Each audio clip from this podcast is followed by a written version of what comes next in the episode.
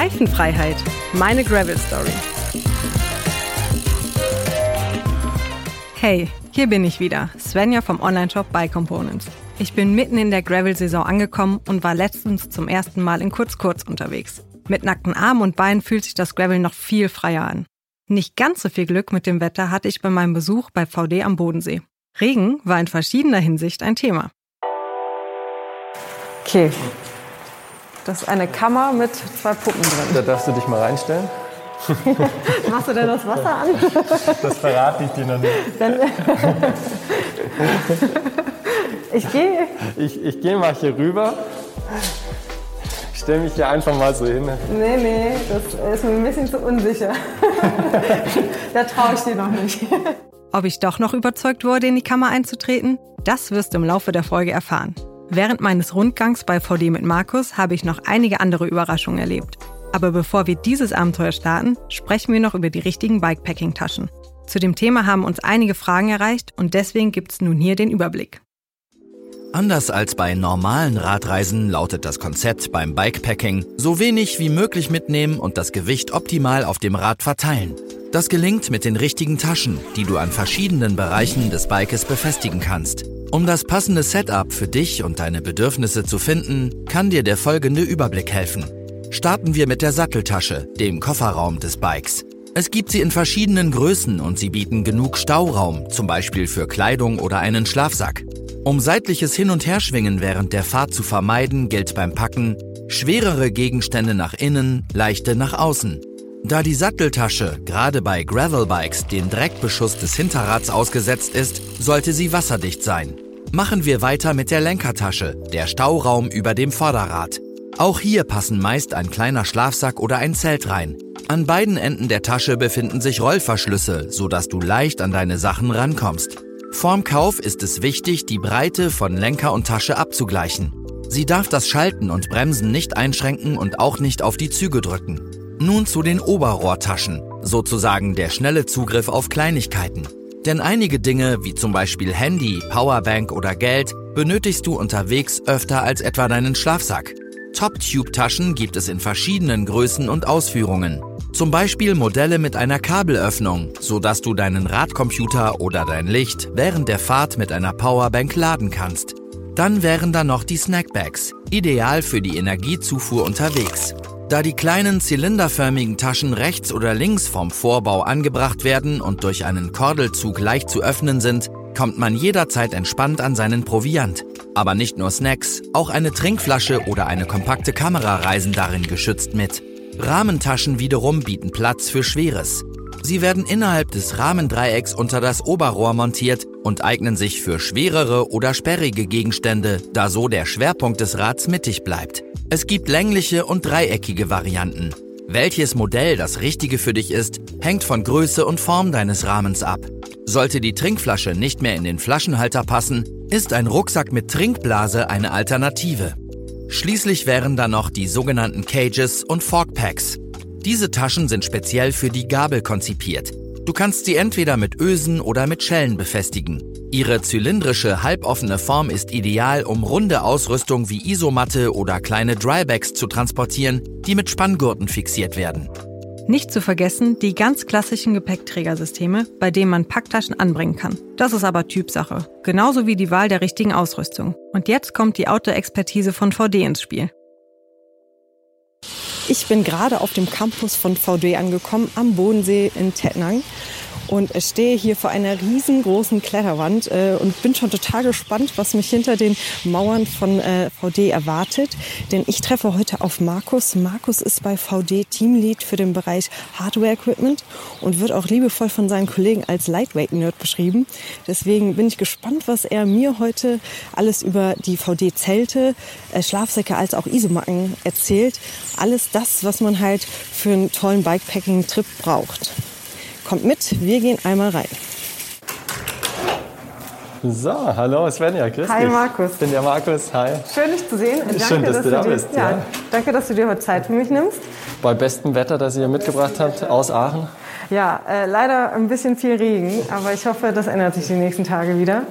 Ähm, du, ich war noch nie auf dem Campus. Äh, ich habe schon viel gehört, habe gerade schon gesagt, eigentlich das, der erste Eindruck ist ja erstaunlich. Eine riesengroße Kletterwand, aber hier gibt es noch so viel mehr zu sehen. Drumherum große Magerriesen, die angelegt wurden. Ja. Die werden auch jedes Jahr speziell kultiviert. Da sind wir viel, was Artenvielfalt bieten. Wir haben ein kleines Insektenhotel jetzt schon bekommen. Aber ich zeige euch einfach mal rund, was wir hier so haben. Das wäre nett. Okay, wir sind jetzt im Empfangsbereich, oder? Genau. Dann haben wir direkt hinter dem Empfangsbereich unsere Biokantine, das ist die Mittagsspitze, heißt sie.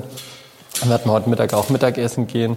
Das ist eine komplett biozertifizierte Kantine, ist auch offen für externe Besucher, die Lust haben. Und versorgt uns jetzt seit, Valerie, was ist es, seit einem halben Jahr komplett vegan. Genau, da kam die Entscheidung, dass wir wirklich auch ähm, aus Gründen der Klimaneutralität und zum Schutz der Umwelt von uns von Fleisch distanzieren und deshalb auch in der Kantine nur noch vegane Produkte anbieten, zum Leidwesen einiger Mitarbeiter. Aber inzwischen ist es doch sehr stark akzeptiert und man lebt die Kultur halt mit. Ja. Und ich glaube, das ist schon der richtige Weg für uns und für V D. Ich äh, bin gespannt, was es gleich zu essen gibt. Genau, ansonsten vielleicht mal ganz grob, du kommst jetzt rein, ähm, rechter Hand und ähm, der ganze Bereich, auf den du zugelaufen bist, das ist ein Neubau, den haben wir vor sechs, sieben Jahren haben wir den komplett neu gebaut oder umgebaut. Das alte Gebäude war eigentlich hier vorne der Bereich. Und da war damals alles von Vertrieb, von Produktentwicklung und so weiter. Wir haben uns dann aber so weiterentwickelt und vergrößert, dass es damals dann umgebaut wurde. Jetzt haben wir in dem ersten Bereich Marketing, Vertrieb und oben noch Geschäftsleitung. Hier in dem anderen Bereich, auf den wir jetzt reingehen werden, das ist Produktentwicklung. Wir haben unten Service, Reparaturservice und Labor. Und im anderen Bereich, das war früher die alte Manufaktur. Den haben wir jetzt für, zum Sportraum umgebaut. Den kann ich euch nachher mal zeigen. Und, für die Mitarbeiter. Für die Mitarbeiter, cool. Genau. Und oben drüber haben wir noch die Finanzdepartement. Und dann im Anschluss hinten raus haben wir ein komplett neues Manufakturgebäude gebaut. Ja, beeindruckend. Ich bin gespannt.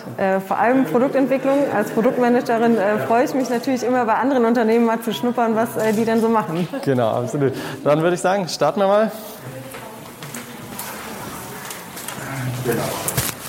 Wir sind gerade durch eine Tür gegangen, die, äh, wo drüber Basecamp steht. Was ist das Basecamp? Basecamp ist eigentlich unser Hauptmeetingraum. Wie ihr jetzt auch gerade drin seht, finden da immer Vertriebsvorlagen statt. Ähm, ist eigentlich so einer der, ich sag mal, größten Besprechungsräume, wo auch viele so noch Produkte ausgestellt sind.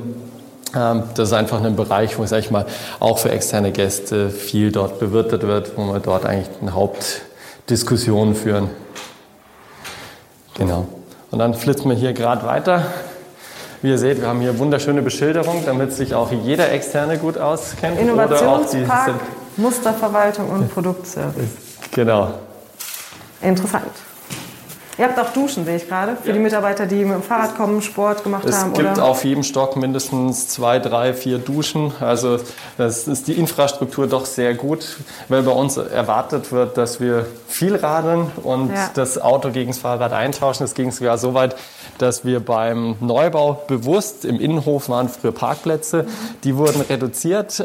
Die Gesamtzahl der Parkplätze wurde gesamt reduziert, um einen Anreiz zu schaffen, dass die Mitarbeiter entweder per Fahrrad oder eben mit Fahrgemeinschaften kommen. Und in dem Zuge wurde natürlich auch ausgebaut, dass die Duschinfrastruktur und die entsprechenden Umkleideräume nochmal vergrößert wurden.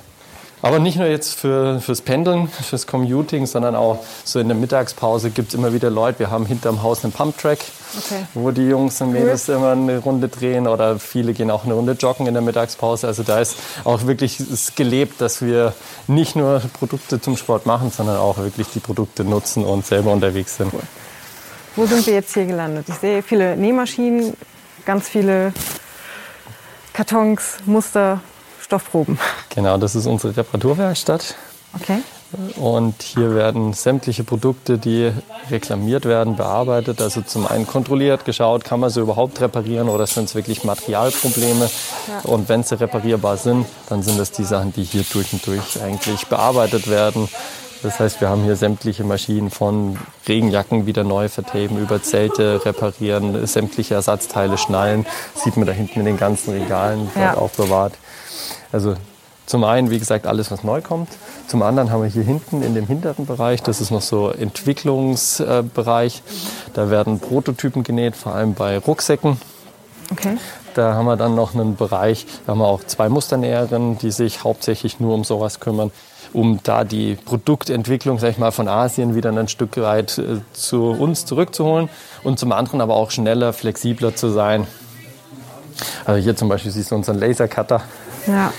Ähm, ansonsten, wie gesagt, hier ein paar Musternähmaschinen und eben halt ganze Sample-Bereich. Super, interessant, beeindruckend. Wie viele Leute arbeiten hier?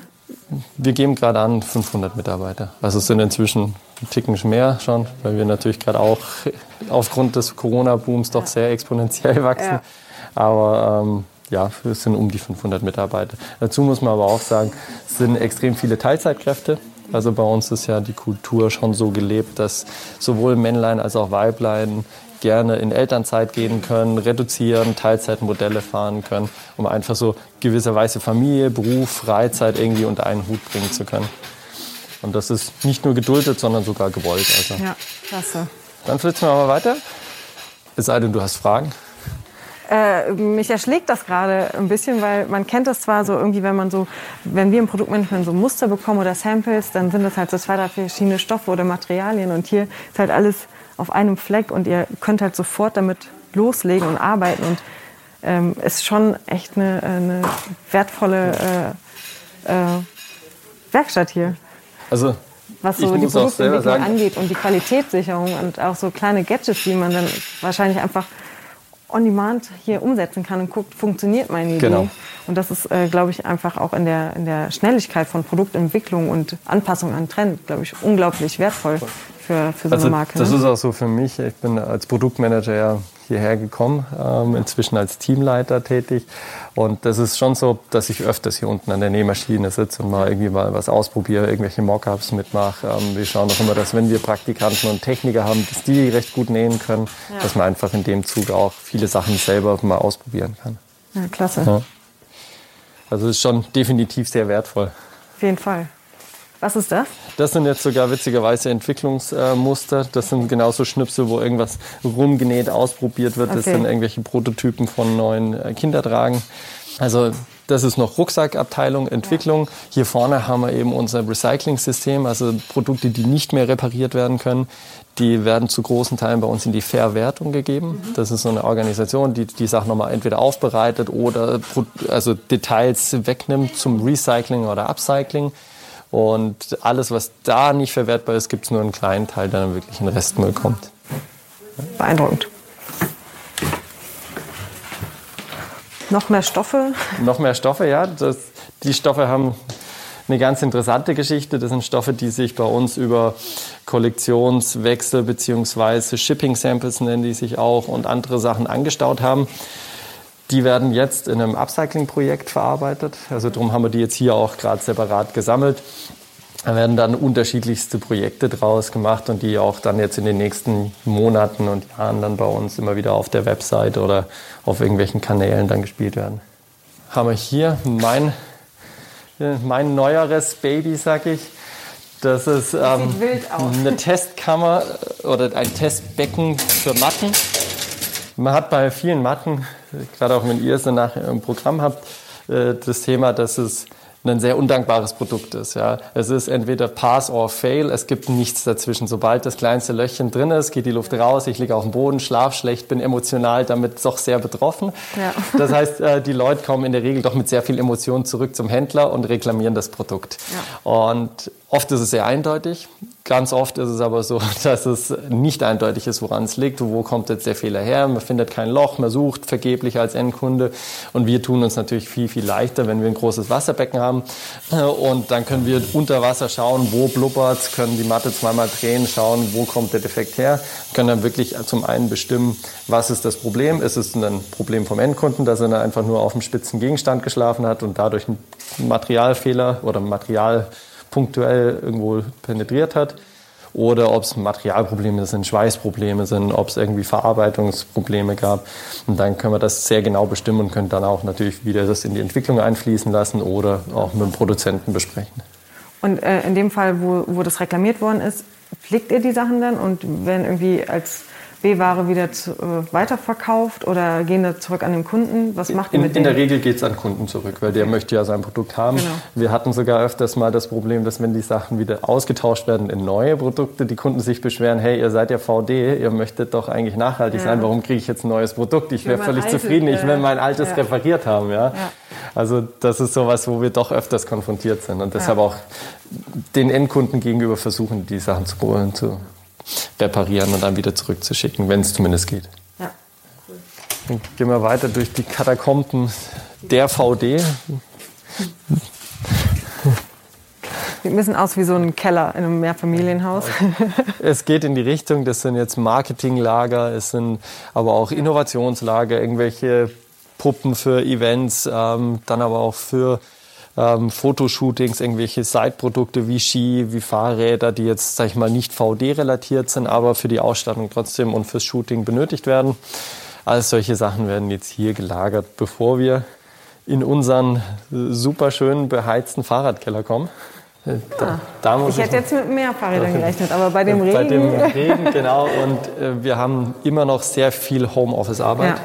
Ja, klar. Ja, also wir sind angehalten, doch so viel wie möglich im Homeoffice zu arbeiten. Äh, wenn es nur nicht vermeidbar ist, sollen wir kommen. Ansonsten eigentlich im größten Teil zu Hause bleiben. Also wir haben einmal hier einen Fahrradkeller. Wir haben draußen auch nochmal einen Fahrradabstellbereich. Und hinten an der Manufaktur gibt es auch nochmal einen Fahrradstellbereich. Ich muss aber sagen, es ist absoluter Luxus, äh, wirklich einen beheizten, überdachten Bereich zu haben, wo man sein Fahrrad trocken, sicher stehen hat. Das ist auch mit dem Zahlencode. Wir können hier vierundzwanzig sieben rein und okay, raus. Cool. Also selbst wenn ich jetzt mittags sage, ich lasse mich abholen aus irgendeinem Grund, weil ich Muskelkater habe, kann ich am Sonntag trotzdem noch mal herkommen und mein Radl wieder nach Hause fahren.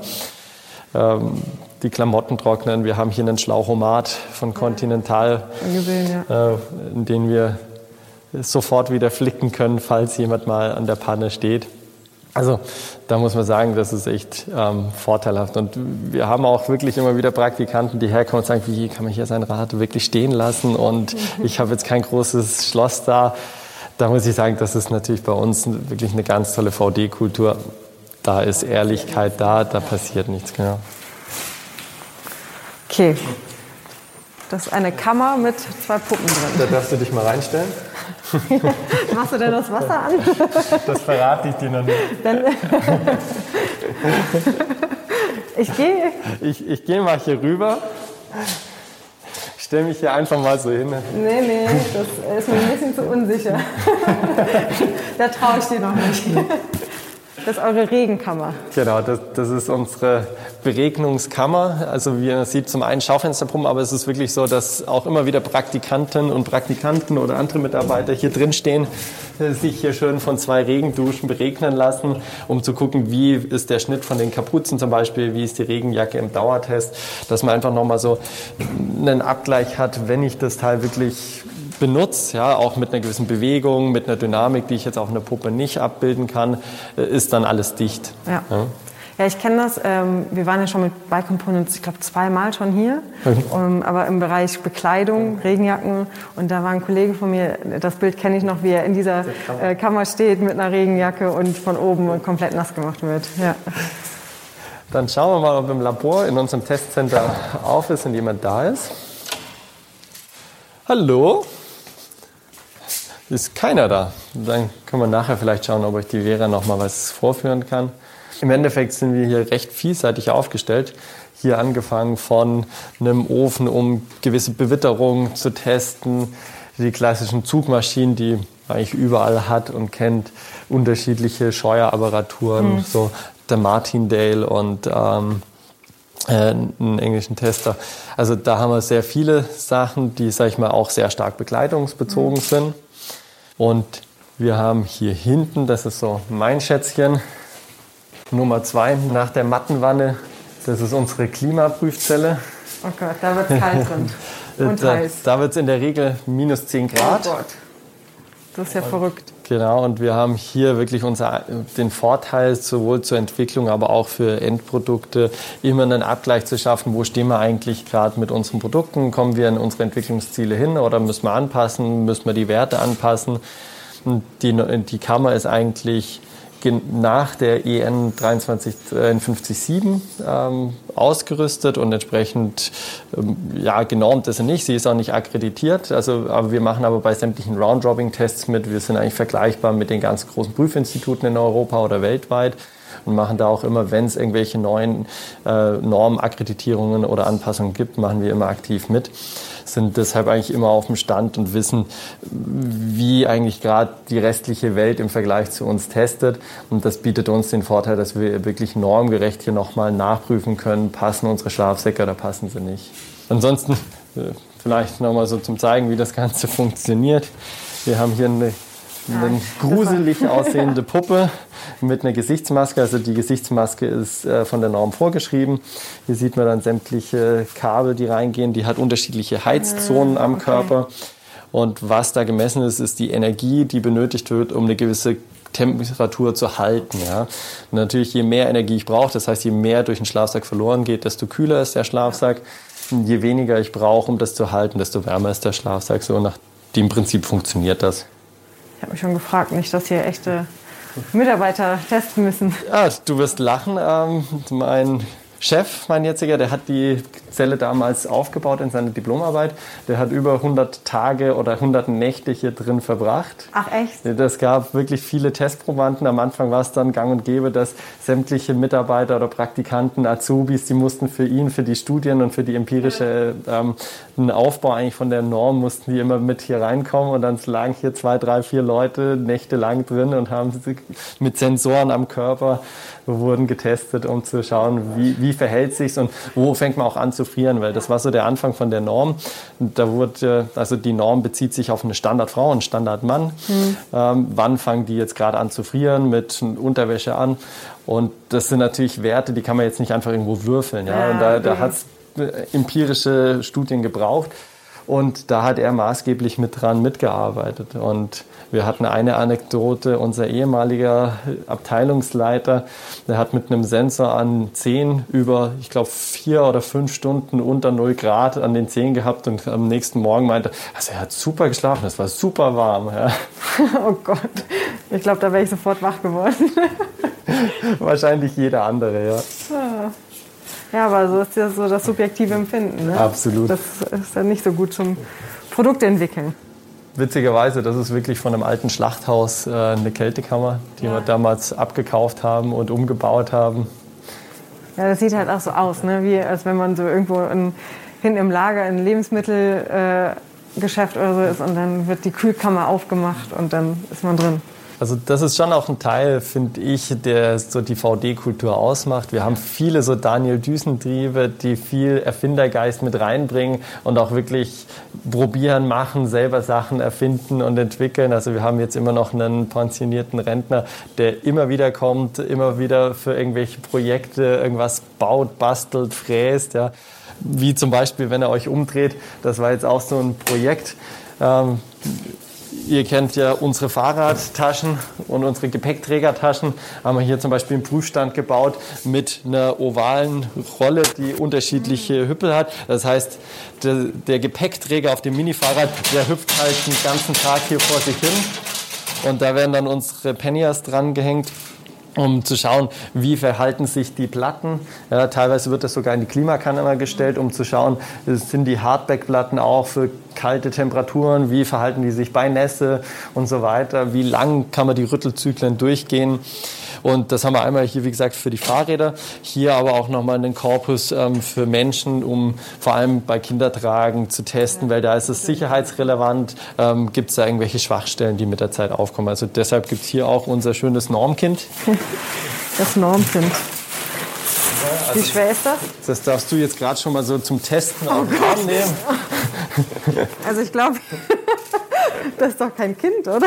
Doch, in der Tat. Ich merke, du musst noch trainieren, ja. bevor es dann losgeht. Das ist ja fast so groß wie ich und so schwer. Ja. Ansonsten habe ich hier noch ähm, so Waschtest, klar, ähm, unterschiedliche Waschmaschinen, also normale Haushaltsmaschinen, aber auch ein Dura-Wash, der gibt dann, ich glaube, das sind was zehn oder zwanzig Wäschen, was der auf einmal macht. Ähm, und dann so Spray-Testing, solche Geschichten. Ich höre jetzt schon irgendwie, glaube ich, eine Hundenlage. Hallo?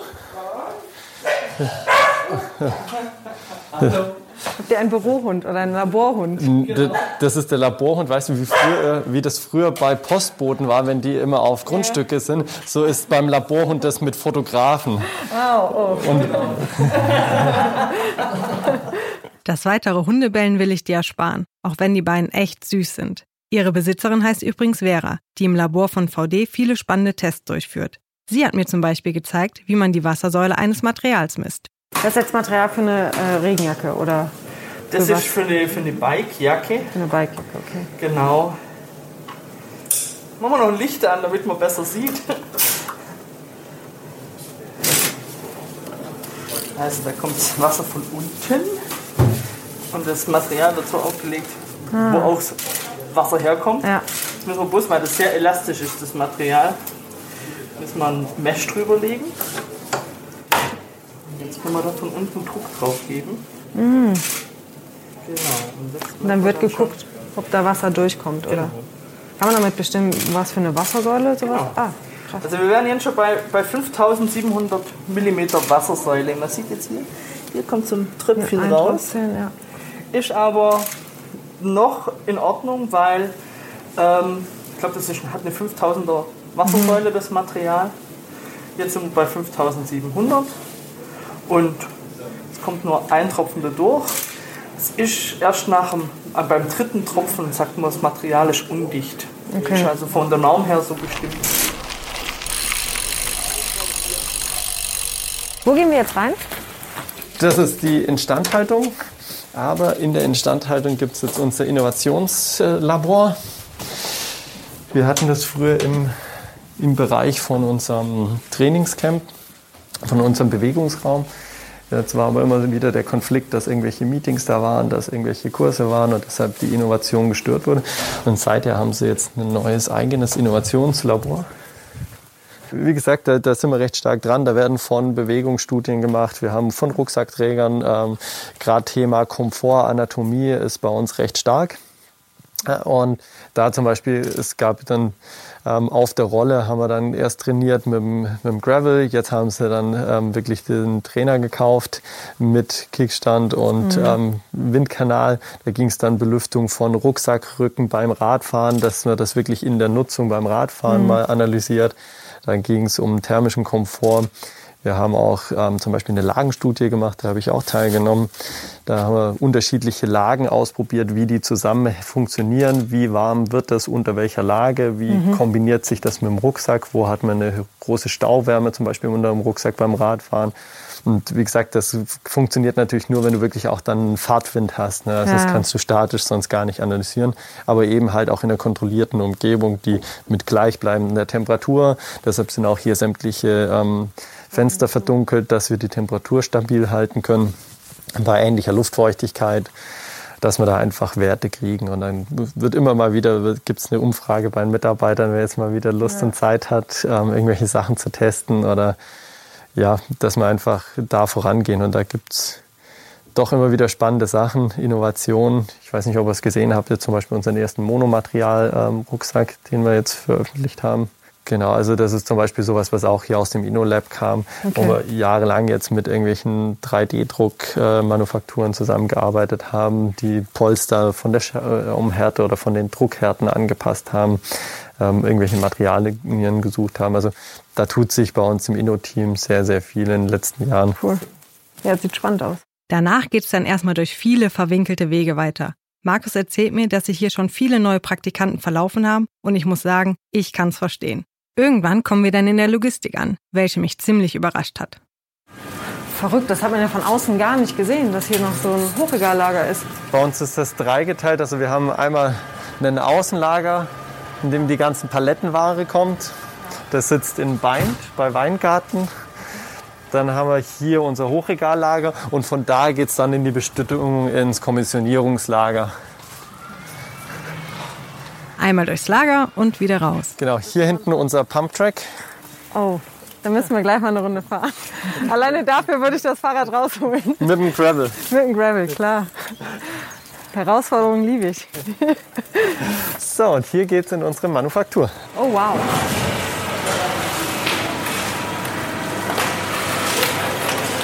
Ihr lasst fast alles hier selber herstellen, also ihr fertigt ja. fast ausschließlich hier, bis auf Kleinigkeiten, glaube ich, noch. Also Radtaschen und viele Rucksäcke, ja. Also bei uns gibt es jetzt, klar, Bekleidung machen wir gar nichts hier. Ja. Ähm, Schlafsäcke und Zelte auch nicht, das ist einfach auch von der Größe und teilweise zu aufwendig. Aber alles, was jetzt Radtaschen sind und so, so die Gepäcktaschen, Rucksäcke, äh, hier an der Wand sieht man so einen groben Überblick von den Themen, die wir jetzt gerade hier machen. Also alles, was irgendwo geschweißt, Planmaterialien sind, die Sachen werden hier in Obereisenbach von uns gefertigt. Und ansonsten sieht man hier eigentlich schön so die, die Lean Production. Hier unten wird die Ware eingeliefert, hier ist das Materiallager und dann geht es hinten los, dann auf dem grünen Tisch. Da siehst du jetzt äh, alles, was Cutting ist. Ja. Da haben wir jetzt auch einen neuen Schneideroboter bekommen. Der arbeitet vollautomatisch. Zuschnitt und äh, Logodruck vierundzwanzig sieben. Genau, nach dem Zuschnitt, was man da hinten sieht, geht es dann hier in den Bereich die grünen und blauen Maschinen. Das sind die ganzen H F-Schweißmaschinen. Also das ist High Frequency. Und da werden die Gesamtkorpusformen geschweißt von den Taschen und Rucksäcken. Und dann geht es weiter in dem hinteren Bereich, da sieht man jetzt so Nieten und hier vorne Nietarbeiten, wo die Hardbackplatten an den Rucksack oder an den Taschenkorpus genietet werden. Und dann gibt es eben hier so einen Konfektionierungsbereich, den sieht man hier vorne nochmal ganz schön. Da werden jetzt so Einfassbänder, Schnallen, ähm, Webbänder, all solche Themen werden dann dort nochmal angenäht und das Produkt mehr oder weniger vervollständigt. Und dann geht es wieder nach vorne im vorderen Bereich. Da sieht man eben den Bereich Verpackung, wo die Produkte dann nachher in die Kartonagen und in die Polybags verpackt werden, um sie dann auch dann direkt wieder Richtung Lager und Logistik zu geben. So. Jetzt komme ich hier eigentlich in die Produktentwicklung, wo wir jetzt als Produktmanager und Entwickler uns erreicht haben.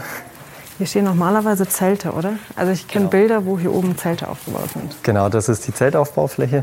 Deshalb sind wir jetzt auch hoch, dass wir unten den Regelbetrieb nicht stören. Ähm, von hier oben hat man eigentlich einen schönen Ausblick. Es gibt immer so unterschiedliche Emporenbereiche. Also der Bereich hier unten ist Abteilung Schlafsäcke, Zelte, Liegematten. Mhm. Ähm, deshalb ist hier jetzt relativ nah dran der Zeltaufbauplatz. Mhm. Zum Kommentieren, zum Überprüfen. Hier oben sieht man jetzt gerade auch Spoiler, ähm, werden gerade auch Hängematten immer wieder zu finden sein. Okay. Ähm, ansonsten ist angegliedert an unsere Hardwarenabteilung ist auch das Innovationsteam. Und dann geht es vorne auch an den Emporen weiter, einen Teil Rucksack, einen Teil nachher auch Bekleidung. Aber das gucken wir uns am besten einfach an. Gerne. Und dann kommen wir hier jetzt in den Materialienbereich. Also sowohl hier unten das Materialienteam besiedelt, zum anderen haben sie hier oben dann auch nochmal ihre Musterräume, wo man jetzt irgendwelche Sample Swatches hat. Hier vorne haben wir noch einen, einen kleinen Bereich, in dem die Laptops kontrolliert werden, also mit den ganzen Farb ähm, mhm. und Licht. Oh. Genau, also hier hinten dann auch wirklich dann die Pantone-Nummern, beziehungsweise inzwischen zum auf Coloro-System umgestiegen, dass man wirklich den genauen Farbabgleich machen kann. Und wie man sieht, sind doch einige Ordner von Farben, die da jedes Jahr durchlaufen. Hier haben wir, sage ich mal, auch so ein kleines Lager noch mit unterschiedlichen Sachen, die jetzt auch nicht unbedingt im Einsatz sind. Also gerade irgendwelche Isolationsstoffe und äh, Themen, die immer mal wieder so reinkommen, wo man sagt, hey, ist das interessant, ähm, halt mal auf dem Schirm, aber können wir aus irgendwelchen Gründen jetzt noch nicht einsetzen oder wollen wir nicht einsetzen. Ähm, da gibt es hier dann auch so einen recht großen Fundus, was eigentlich auch immer toll ist, wenn man so mal am Entwickeln ist, mal mhm. hier hochkommt und mal ein bisschen durchguckt, ja, was kann ich eigentlich nutzen, was wäre noch interessant, wo kann man vielleicht noch was anders machen, welche Sachen kann man kombinieren. Also von daher, das ist eigentlich immer ganz nett, hier auch als Produktmanager mal durchzuschmökern. Das war Teil eins bei V D. Der Rundgang war schon mal super spannend. In der nächsten Folge spreche ich mit Markus dann endlich über die richtige Ausrüstung für deinen Bikepacking-Trip. Also Zelt, Schlafsack, Isomatte und Co. Aber ein kleines Geheimnis möchte ich noch lüften. Und zwar war das Mittagessen in der veganen Kantine von V D wirklich lecker. Es gab nämlich veganes Curry. Ich habe auch noch einen kleinen Leckerbissen für dich. Und zwar hast du bis zum zehnten Mai die Chance auf einen hundert Euro V D-Gutschein. Und mitmachen kannst du ganz einfach so. Schreib eine E-Mail an reifenfreiheit at bike dash components punkt de und verrate mir, über welches Thema rund ums Graveln du noch mehr erfahren möchtest. Easy, oder? Die Teilnahmebedingungen verlinken wir dir in den Shownotes. Und nun Bühne frei für unseren Trip der Woche von meinem geschätzten Kollegen Hoff, der vor zwei Wochen einen spannenden Bikepacking-Trip erlebt hat und das, obwohl er Zelten hasst. Hallo, hier meldet sich Christian wieder. Vielleicht erinnert ihr euch noch an mich. Ich war in Folge eins schon mit dabei und habe mit Svenja ein bisschen über das Gravelbiken geplaudert. Und heute geht es im Rahmen des Trips der Woche um meinen Trip, den ich vor circa jetzt drei Wochen veranstaltet habe, beziehungsweise Teil einer Veranstaltung war. Es geht genau genommen um den Candy B Graveller, eine Veranstaltung zwanzig siebzehn erstmalig ins Leben gerufen und jetzt zwanzig zweiundzwanzig mit einem Comeback. Wenn ihr davon noch nicht gehört habt, vielleicht einfach mal nachschauen unter w w w punkt candy b graveller punkt com. Kurz gesagt, es ist eine Selbstversorgungsfahrt, die startet in Frankfurt, geht dann über Darmstadt, Fulda, durch Thüringen, Sachsen-Anhalt, am Ende nach Berlin. Und die Idee dort hinter ist, dass man im Rahmen der ehemaligen Strecke der Luftbrücke von Frankfurt nach Berlin fährt und dort ja einerseits zu Ehren der Candy-Piloten damals, Rosinenbomberflieger und auch für einen guten Zweck, nämlich für die Arche Berlin, dort ein Paket abgibt, womit man Kindern eine Freude machen kann.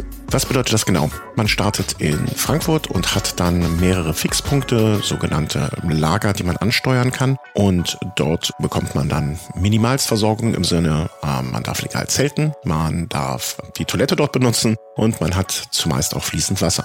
Gestartet bzw. gemeldet waren vierundsiebzig Starter. Ja, und so ging es dann in Frankfurt Dienstagmittag fröhlich los. Wir sind in kleinen Grüppchen, teilweise alleine, größere Gruppen gefahren und hatte dann einzelne Etappen von am Anfang achtzig Kilometer mit knapp vierhundert Höhenmeter, bis am Ende dann auch mal hundertneunzig Kilometer mit an die dreitausend Höhenmeter. In Summe waren es angekündigt sechshundertvierzig Kilometer mit siebentausend Höhenmeter. Das alles im Selbstversorgermodus. Das heißt, es war jetzt nicht so, dass man abends ankam und ein äh, feines Essen für einen zubereitet war oder zwischendurch es Verpflegungspunkte gab, sondern man hat sich selbst versorgt. Das heißt, abends ist man angekommen, hat erstmal sein Zelt aufgebaut, hat dann vielleicht noch die Bratwurst auf den zur Verfügung gestellten Grill gelegt, die man vorher noch im Supermarkt gekauft hat, und hat sich dann mit den anderen Candy-Pilotinnen und Piloten ausgetauscht, die dann den gleichen Tag verbracht haben. Vielleicht schneller waren als man selbst, vielleicht ein bisschen langsamer.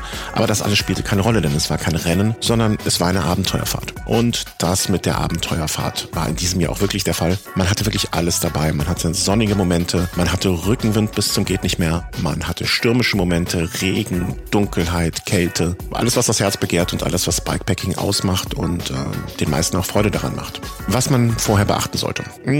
Ich glaube, man kann in dieses Abenteuer nicht ganz unvorbereitet reingehen. Man muss vielleicht da ein bisschen unterscheiden zwischen dem sportlichen Aspekt und dem Bikepacking-Aspekt. Sportlich gesehen sollte man schon in der Lage sein, mehrere Tage am Stück auch längere Strecken zu fahren. Vielleicht als kleine Anschauung. Ich habe an einem Tag zwölf Stunden im Sattel gesessen, am nächsten Tag dreizehn Stunden. Ich gehörte mit Sicherheit nicht zu den schnellsten, aber solche Zeiten muss man schon im Sattel verbringen können. Bikepacking? Nun ja, da muss man weniger vorbereitet sein. Man braucht ein gutes Zelt, vielleicht noch eine Isomatte und einen Schlafsack. Das wäre so die Grund Ausstattung, und damit kommt man eigentlich schon ganz gut zurecht, weil dort wird man wirklich ein bisschen an die Hand genommen. Es sind viel erfahrenere Pilotinnen und Piloten dabei. So hat man mir an einem Tag gesagt, hm, es ist wirklich clever, das Zelt da an dem Abhang hinzustellen, wenn es heute Nacht regnet und alles dann in dein Zelt reinläuft. Man hat mich, glaube ich, da von nassen Füßen bewahrt. Also, wenn ihr eine gewisse Grundsportlichkeit mitbringt und die Lust auf ein Abenteuer im Sinne von Zelten, Campen und auch euch gerne mit anderen austauscht, ist das mit Sicherheit eine tolle Veranstaltung für euch. Der Zeitpunkt im April bedeutet, dass ihr schon wetterfest sein solltet. Wie gesagt, es hat an einem Tag wirklich ziemlich schlimm geregnet, an den anderen ein bisschen, aber auch das hat uns allen nicht daran gehindert, Spaß zu haben.